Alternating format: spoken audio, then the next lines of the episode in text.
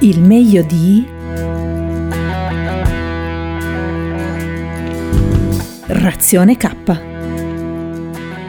Soldati del rock, buongiorno e bentornati a un nuovo appuntamento con eh, il rock e soprattutto buon anno, visto che siamo nel 2022, la prima puntata del 2022, questa è sempre Razione K, io sono sempre Emanuele alias Rock M, grazie per averci scelto Grazie per aver scelto Crystal Radio 96.2 FM ancora qui per farvi sentire Milano perché Milano si sente e come e oggi, come sempre dalle 13 alle 14, si sente soprattutto il rock per fare scorta d'emergenza in vista del weekend ma soprattutto del lunedì a venire.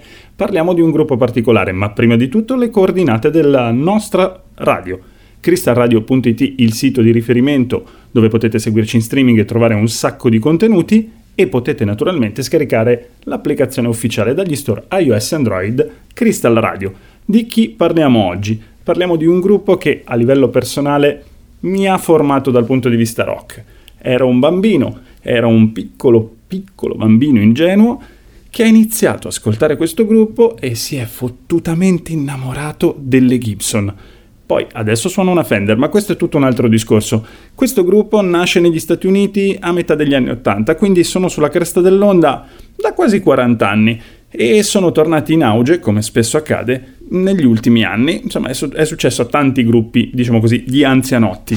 Sweet Child of Mine, uno dei pezzi vessillo della discografia del gruppo, il pezzo più iconico, se vogliamo, almeno della prima parte della loro carriera, con un riff indimenticabile e un solo da strappare proprio il sangue dagli esseri umani che amano il rock. Peraltro, il riff iniziale di questo brano non era molto amato da Slash perché era un esercizio di riscaldamento che lui utilizzava in studio. Poi è stato convinto, comunque sia, si è convinto anche lui a utilizzarlo come intro del pezzo e ha funzionato talmente tanto bene che ha finito per farselo piacere anche lui insomma. Comunque, chiaro, stiamo parlando dei Guns N' Roses che si formano ufficialmente nel marzo del 1985, è ancora un embrione perché a farne parte ci sono soltanto della versione ufficiale che verrà degli anni dopo, Axel Rose e Izzy Stradlin. Il gruppo è una sintesi tra LA Guns e Hollywood Rose, da qui il nome Guns N' Roses. La formazione ufficiale che darà vita al primo e straordinario disco Appetite for Destruction del 1987 vedrà Axel Rose alla voce, Izzy Stradlin e Slash alle chitarre, Steven Adler alla batteria, Duff McKagan al basso. Questa è la formazione che andrà avanti fino all'EP successivo.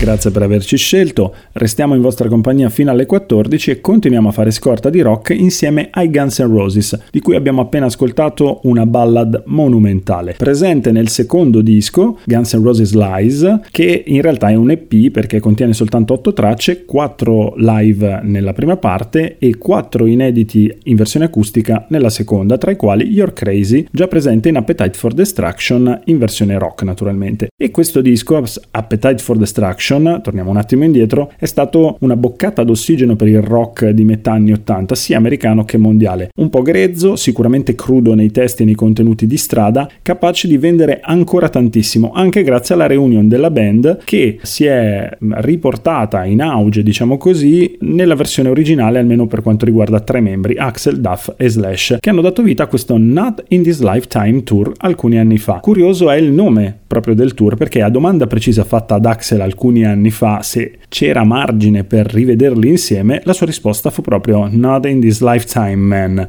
non in questa vita. E invece le sorprese non finiscono mai. Stavamo parlando dei Guns N' Roses quindi, di Axel Rose, di Slash, di Duff McKagan, della loro alchimia. Alchimia confermata dallo stesso Slash che, intervistato dalla rivista Revolver, ha parlato della prima volta che ha suonato con Axel Rose, dicendo ho lavorato con diversi cantanti, poi quando ho incontrato lui e abbiamo iniziato a suonare insieme, è stato l'unico cantante che portava un contenuto emotivo e che mi ha colpito a livello emozionale e a livello di energia. Slash continua poi con un pensiero piuttosto profondo, dice una canzone all'improvviso è passata a un livello completamente nuovo e io l'ho sentito. È stato allora che sono arrivato per la prima volta a quella toccante sensazione che si prova quando le cose si connettono a livello lirico, vocale e musicale. Wow! La sensibilità nel rock come in qualsiasi altra forma d'arte diventa fondamentale e forse nel caso di Axel ha giocato un ruolo chiave la diagnosi di disturbo bipolare ricevuta a 26 anni e probabilmente quell'impronta emotiva di cui parlava Slash arriva anche un po' da lì e si evince in tutte le loro canzoni.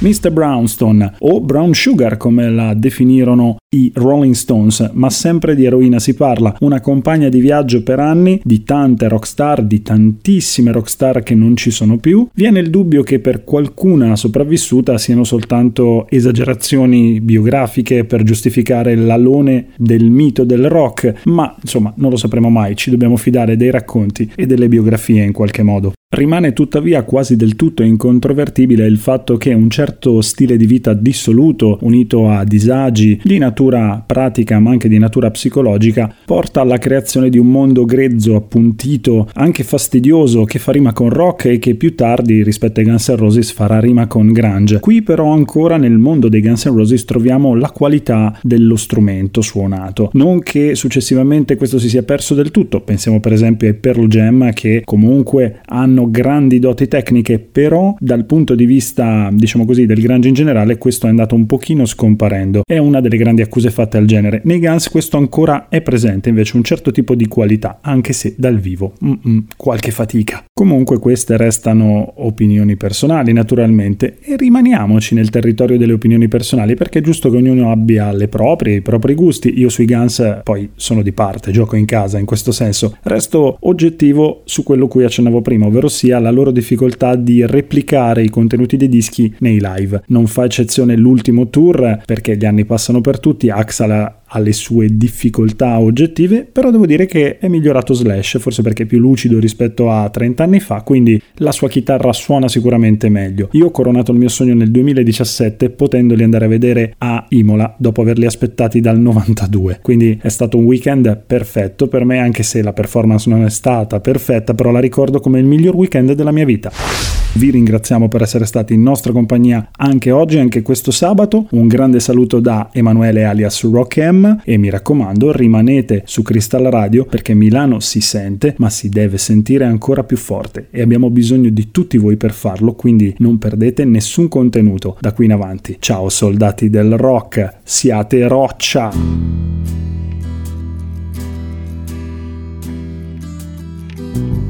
Se non vuoi perderti nulla delle puntate di Razione K, seguici il sabato dalle 13 alle 14 su Crystal Radio, in FM 96.2, oppure in streaming dal sito cristallaradio.it e ancora dall'app ufficiale Crystal Radio, scaricabile gratuitamente dagli store iOS e Android.